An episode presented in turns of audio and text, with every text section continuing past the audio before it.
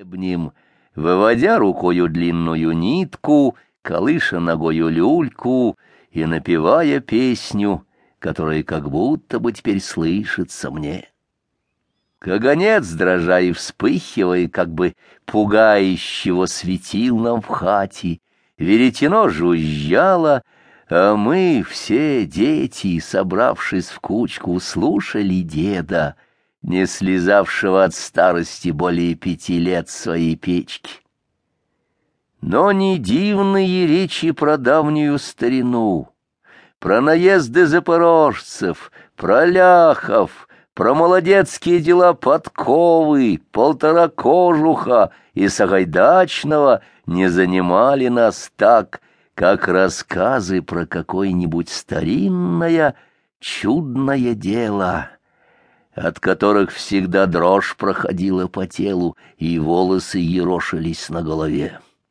Иной раз страх, бывало, такой заберет от них — что все с вечера показывается Бог знает каким чудищем.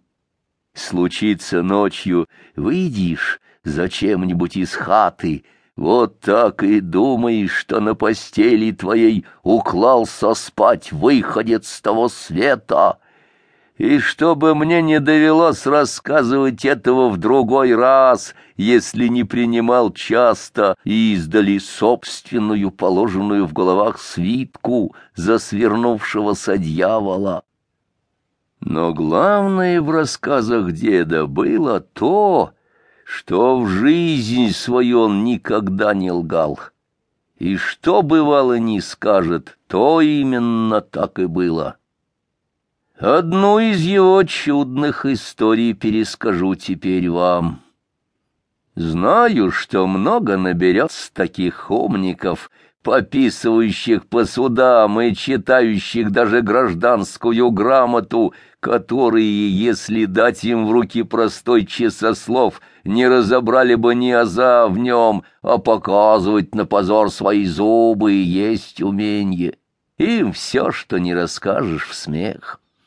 Этакое неверие разошлось по свету. Да чего, вот не люби Бог меня и причистая дева, вы, может, даже не поверите, раз как-то заикнулся про ведьм. Что ж, нашелся сорви голова, ведьмам не верит.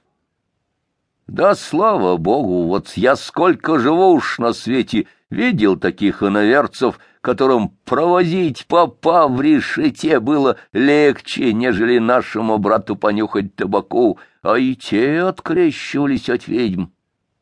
Но приснись им, не хочется только выговорить, что такое, нечего и толковать об них.